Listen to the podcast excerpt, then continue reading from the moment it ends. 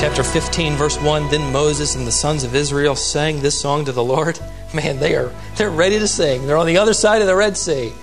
And they composed this beautiful hymn I will sing to the Lord, for he is highly exalted. The Lord is my strength and my song. He has become my salvation. This is my God, and I will praise him. Isn't it great? Because when you're boxed in, what do you think?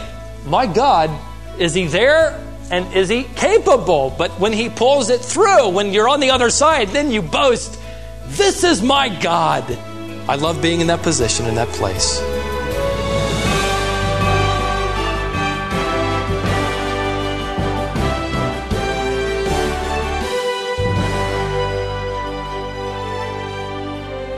Have you ever been in a difficult situation and there was nothing you could do about it? No matter how much you thought and prayed about it, there was no way out. Or maybe you faced a tough issue and it seemed like God simply wanted you to wait it out. That's really hard. When we face difficult circumstances, every instinct is to try to do something to solve the problem. But, friend, sometimes doing nothing but wait for God is exactly what God wants. This is Wisdom for the Heart, and here's Stephen Davey with a message called On the Banks of the Deep Red Sea. I want to turn your attention this morning back to the book of Exodus. We are in chapter 13. As we continue to study the progression of the children of Israel as they exit out of Egypt, and this is the first episode that occurs in their lives since they have exited. There are times in our lives that I think we'll see paralleled here, times when we are with our backs against the wall. We have a number of different phrases we would use for that experience. We are in a jam uh, in a pickle or whatever you want to call it, but we find those periods in our lives when there is nothing seemingly that we can do. It may be a situation resulting from an unwise decision, perhaps uncontrollable events, and we find ourselves boxed in, wondering what in the world we're to do. I think we'll find the solutions in part as we view the Israelites as they find themselves on the banks of the deep Red Sea. Exodus chapter 13. Let's begin by reading at verse 17. Now it came about when Pharaoh had let the people go that God did not lead them by the way of the land of the Philistines, even though it was near. For God said, Lest the people change their minds when they see war, or that is, the elements of war, and they return to Egypt. Hence, God led the people around by the way of the wilderness to the Red Sea and the sons of Israel went up in martial array from the land of Egypt. And Moses took the bones of Joseph with him, for he had made the sons of Israel solemnly swear, saying, God shall surely take care of you, and you shall carry my bones from here with you. So they set out from Succoth and camped in Etham on the edge of the wilderness. And the Lord was going before them in a pillar of cloud by day to lead them on the way, and in a pillar of fire by night to give them light, and they might travel by day and by night. And he did not take away the pillar of cloud by day, nor the pillar of fire by night from before the people. You probably studied with us the life of Joseph, and you remember on his deathbed, he asked the sons of Israel or his brothers for them to take his bones with them because he prophesied, according to the word of the Lord, that they would surely leave Egypt. And when you leave Egypt, take my bones with you. And, and I felt it possible to draw from this a couple of principles that are so true to the leading of God. And if you have your notes, you'll find just about the entire sentence is written out. The first is this when God's in charge or in control, speed does not degenerate into panic. I could imagine two and a half million Israelites ready to go. They're exiting Egypt. It's been 400 plus years of servitude. And yet, according to God's design, they weren't panic stricken. They were enough enough time was given for them to go by that mausoleum or wherever that place was and pick up the coffin with the 400 plus year old bones of Joseph. The second thing that I think we can draw from that is when God is in control, every detail of his promises are significant.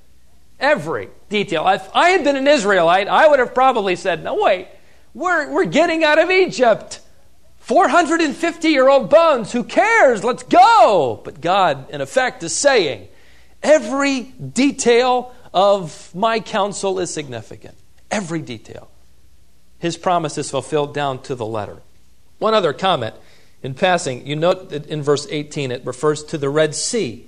That's interesting because the scoffers or the critics of Scripture or the supernatural element of Scripture would say that since the Hebrew is Yam Suf, it could be translated the Sea of Reeds. So, what this is really talking about is perhaps ankle or knee deep water, a marshy place. This could be translated literally the Sea of Papyri papyri growing along the banks as was normally done in Egypt. So there really wasn't anything supernatural to the parting of the sea with this east wind. It kind of dried out a little spot there and they went across. Perhaps you've heard that. And you probably heard the rebuttal to that. It, it's to me, it's kind of embarrassing to think that the Egyptian army would drown in knee deep water. You would think they'd be better swimmers than that. But we, we really have a hard time pinpointing where this is. Perhaps this was the Gulf of Aqaba. Perhaps, as one thinks, maybe one of the bitter lakes. We know it was deep enough that the people of Israel, when they got to the bank, didn't say, well, let's just wade across. They had their backs, in a sense, to that water. And God would lead them to a very difficult place that I'll show you in just a moment. But this is a, an expanse of water, perhaps one of the bitter lakes, that will take a miracle to get across. And they didn't know how God would do it. Well, let's take a look at the way the Lord leads them. Let's look at verse 5.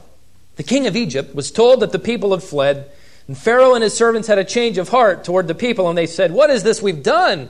That we've let Israel go from serving us. Remember, he has two million slaves. This is a financial deal that he's worked out. He doesn't pay them, but they build his buildings. And now, when they've left, they've taken most of the jewelry that belonged to the Egyptians. He's facing financial ruin. Building has stopped. So, verse 6, he makes his chariots ready and he takes his people with him. He takes 600 select chariots and all the other chariots of Egypt with officers over all of them. The officer, according to that day, would have been the, the, the other individual riding in the chariot, perhaps the bowman, and the other man would be the driver or the rider. And there they go, 600 of his select chariots, his elite corps. They're going after this ragtag band of, of liberated slaves to capture them and to bring them back.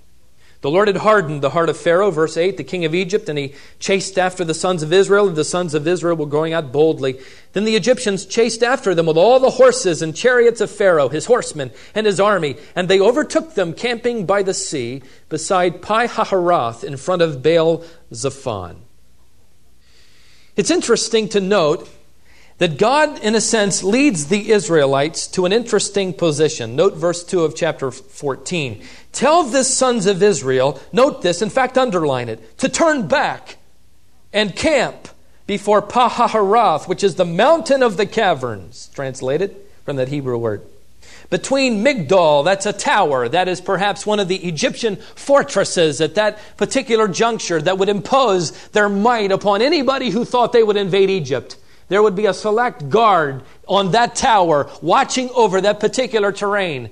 Take them to the mouth of the caverns, the mountain of the caverns, there where the tower is. And that's not all. To the other side, opposite it, will be the Baal Zephon, that is the Lord of the north, that, that uh, vast desert region. And so there they are in a perfect uh, dead end street. They are surrounded by a cavernous mountain by the desert and by the Red Sea, and coming toward them is the Egyptian army.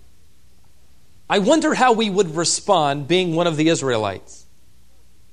Having heard Moses say, let's stop right here and turn back and let's get boxed into this corner here. Well, note their response. We don't have to imagine. Verse 10 As Pharaoh drew near, the first response is fear in your notes, the sons of Israel looked, and behold, the Egyptians were marching after them. Perhaps they couldn't see the soldiers, but they could see the dust bowl, and they knew that Pharaoh was sending his elite corps. Perhaps a, a lookout had run back to Moses and said, The chariots are coming. Somehow they knew. They sensed, and they were petrified. So they became, according to the text, very frightened. So the sons of Israel cried out to the Lord. They were terrified, boxed in, nowhere to go. The second would be typical because they were not trusting God. Look at verse 11. And then they said to Moses, he's about to, to get it right here. Is it because there were no graves in Egypt that you have taken us away to die in the wilderness? Why have you dealt with us in this way, bringing us out of Egypt? And I could imagine whenever Moses gave the order to stop and turn around, two million people said, But wait, Canaan is, is this way, not this way. This is the wrong way. In, in effect, they had literally reversed the direction that would have taken them 150 miles to Canaan. There were probably thoughts that he didn't know where he was. Maybe he was lost. I, I can't imagine two million people say, Where are you leading us? We're going the wrong way. And Moses says, God wants us here. And then they hear the rumble of the chariots and they see the dust bowl kicked up from those steeds. And then their blame turns to despair. Third, verse 12. Is this not the word that we spoke to you? I told you, Moses, saying, Leave us alone that we may serve the Egyptians. They think this is it. We're either going to return to Egypt as slaves or we're going to die. They were looking all around. They didn't think of looking up, and there was the cloudy pillar that had led them thus far. You know, whenever we doubt, whenever we lose sight of the fact that God is leading, it turns to blame, and He's the first one who gets the blame. But the problem with that, ladies and gentlemen, if you are blaming God, ultimately it will lead to despair, where you will question the roots of your faith. You will question God. You may even come to the point where you say, God, you, you must not love me. Maybe I don't belong to you. And you see the thing picks up and it snowballs. And we end up right where they ended up. But Moses comes back and he exhorts the people. This really won't help, but notice what he says. There's a fourfold exhortation. The first is don't be afraid. Moses said to the people, do not fear. what a great leader. You see the chariots coming, your knees are knocking, and Moses' word from God is, don't be afraid. Moses, wake up. Rub your eyes. Can you see? You know what I believe, ladies and gentlemen? I think it'll take two things. Let me add these to your notes. For us to not be afraid when our backs are against the wall. Let me add these to your notes. Number one, it takes an understanding that things do not happen by coincidence. I don't believe in it.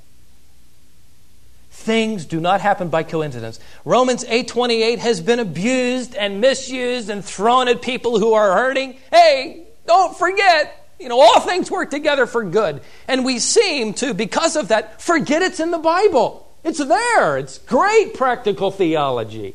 All things do work out for our spiritual good.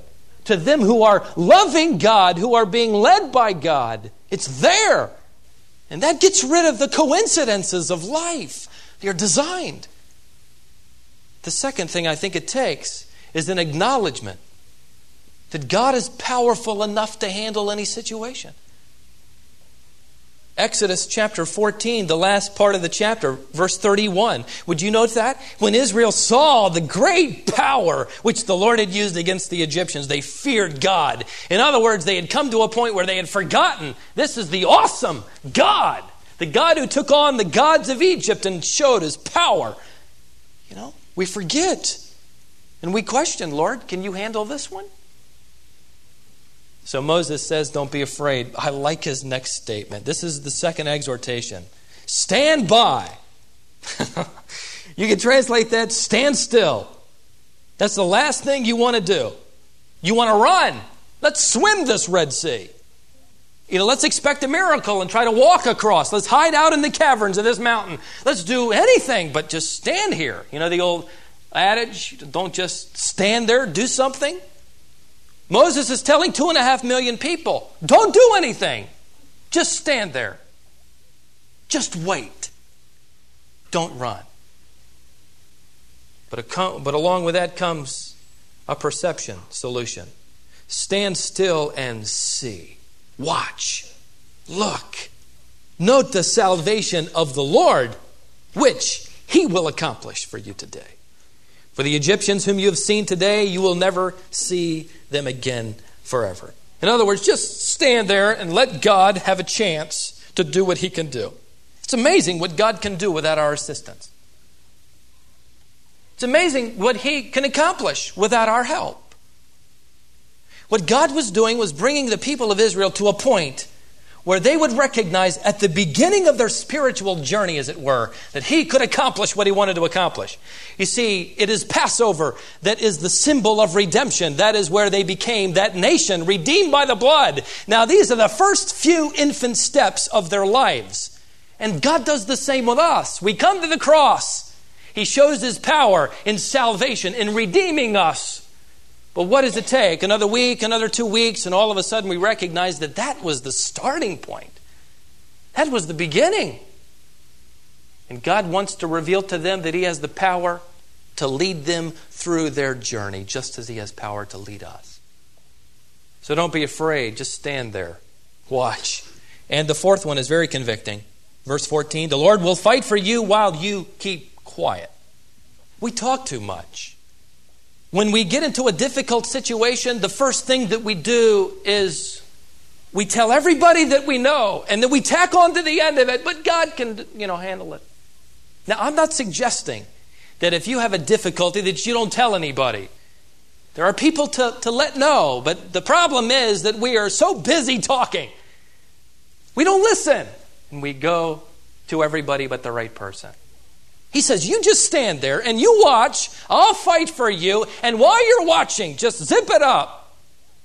Because when we talk, we tend to doubt. We verbalize our doubts. And that deepens them in our hearts. And we begin to believe what we say.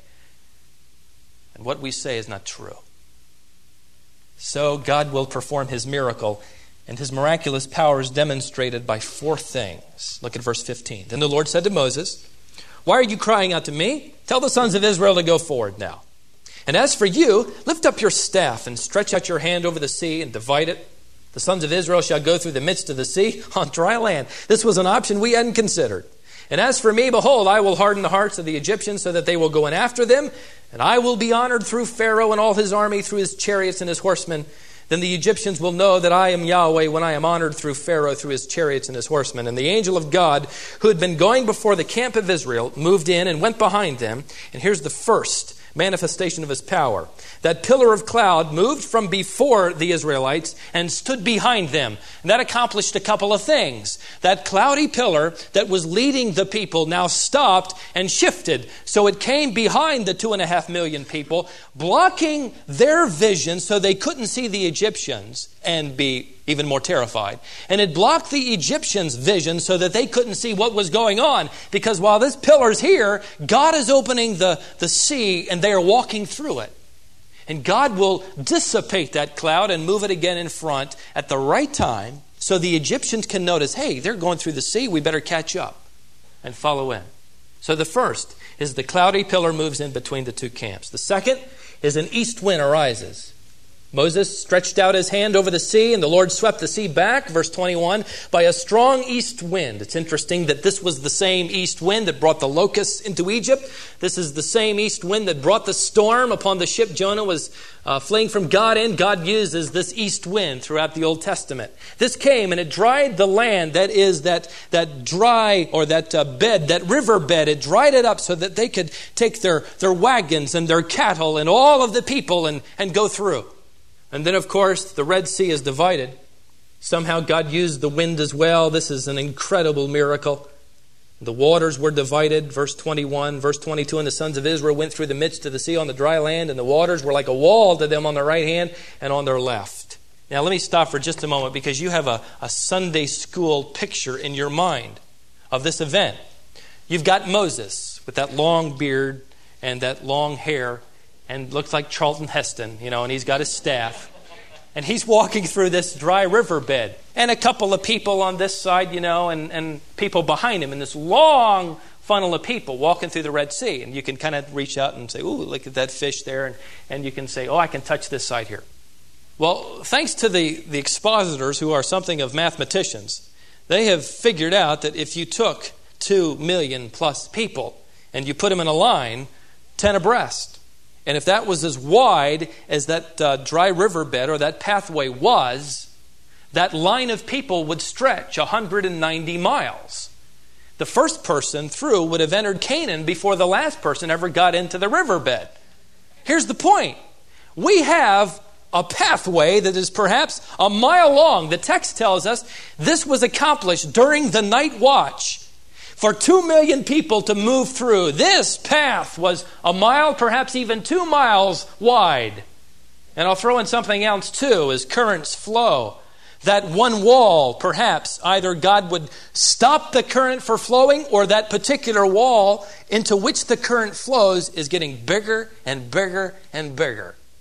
Different picture. You have wagons, you have people going through that riverbed, perhaps a couple of miles wide, and it's all being done in a split second. God's miraculous power widens this thing, not 10 feet, but perhaps as wide as two miles. And they start going through the riverbed. The fourth miracle, occurs, of course, occurs when they get through. Verse 23 the Egyptians took up the pursuit, and all of Pharaoh's horses, his chariots, and his horsemen went in after them into the midst of the sea. And it came about in the morning watch that the Lord looked down on the army of the Egyptians through the pillar of fire and cloud and brought the army of the Egyptians into confusion. And he caused their chariot wheels to swerve and he made them drive with difficulty. So the Egyptians said, Let's flee from Israel. Note this, for Yahweh is fighting for them against the Egyptians. I cannot imagine being an Egyptian soldier driving my chariot with all of the confidence in the world after these ragtag slaves and I get out in the middle of that thing and a chariot wheel falls off. And those with me begin to bog down as that dry riverbed miraculously begins to turn to mush. And it, and it licks and it, it grabs at the wheels. And all of a sudden, I realize as I'm surrounded by that huge wall of water a mile away, and this one perhaps a half a mile to a mile away, that I realize Yahweh is doing this. Uh oh. My friend, this is a tremendous picture that I want to be part of the people led by God. I want to be redeemed because God does judge. Those who refuse his name will face that judgment. The Egyptian army is defeated. In fact, we know from historians it took 23 years for an Egyptian to ever come near the Red Sea. They were terrified of it because that's where God had manifested his power in behalf of the Israelite. Familiar story, but let me draw some application to us today. Because you and I, at times, stand on the banks of our own Red Sea. Let me give you three thoughts. First is this predicaments are designed by God to develop trust. Verse 31 says, And when Israel saw the great power which the Lord had used against the Egyptians, the people feared. That is, they revered. They had an awe, a, a, trusting awe of their God. They saw it. In fact, it says in the text that they looked at the bodies of the Egyptians that had washed up on shore. They had an undeniable, irrefutable evidence of God's power. What would that do to you if you had been an Israelite? Where would the doubts be? Gone, trust in the power of Yahweh. Did you underline that in your text, verse 18 of chapter 13? I think it's crucial to this point. Chapter 13, verse 18, the first phrase. Hence, God led the people. Isn't it interesting that God led them out of Egypt and He led them into difficulty? He led them into a corner. That isn't what we hear today. Hey, if you're following God, you'll be happy, wealthy, healthy, everything's taken care of. But yet God walks them right into a box. Why?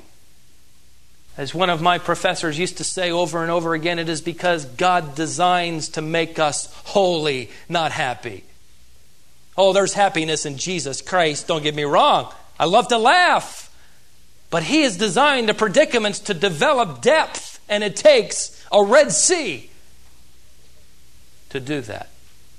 Secondly, those who are willing to trust eventually see God's power revealed. We've got plan A and plan B and plan C, and maybe when that fails, okay, Lord, what's the option? We're busy running, talking, planning it out. And we fail to go to Him and trust because I know how hard it is for us to wait. And yet, when God's power, thirdly, is revealed, our ultimate response is praise. Chapter 15, verse 1 Then Moses and the sons of Israel sang this song to the Lord. Man, they are they're ready to sing. They're on the other side of the Red Sea. And they composed this beautiful hymn I will sing to the Lord, for he is highly exalted. The horse and its rider he has hurled into the sea. The Lord is my strength and my song. He has become my salvation. This is my God, and I will praise him. Isn't it great? Because when you're boxed in, what do you think? Boy, my God, is he there? And is he capable? But when he pulls it through, when you're on the other side, then you boast, This is my God. I love being in that position, in that place. My Father's God, I will extol him. Verse 3 The Lord is a warrior, the Lord is his name, or Yahweh is his name. Pharaoh's chariots and his army he's cast into the sea. Verse 6 Thy right hand, O Lord, is majestic in power. Thy right hand, O Lord, shatters the enemy. Verse 11 Who is like thee among the gods, O Lord? Who is like thee, majestic in holiness, awesome in praises, working wonders? Thou didst stretch out thy right hand, the earth swallowed them. In thy loving kindness thou hast led the people whom thou hast redeemed. Look at verse 17. Thou wilt bring them and plant them in the mountain of thine inheritance, the place, O Lord, which thou hast made for thy dwelling, the sanctuary, O Lord, which thy hands have established. The Lord shall reign forever and ever. When we see God move, when we allow Him the opportunity to work, and He does, you know what our response is? It is praise to God for His majesty. I don't know where you are, my friend. Some of you are right on the bank of the Red Sea. Some of you may be facing great difficulty, decisions to be made, and all of the details and the questions and the wondering. God is our God, and He is the same God as the God of the Israelite. And if we will wait and watch and keep quiet, there is no telling what his alternative plan will be, what his option is. Let's not get in his way.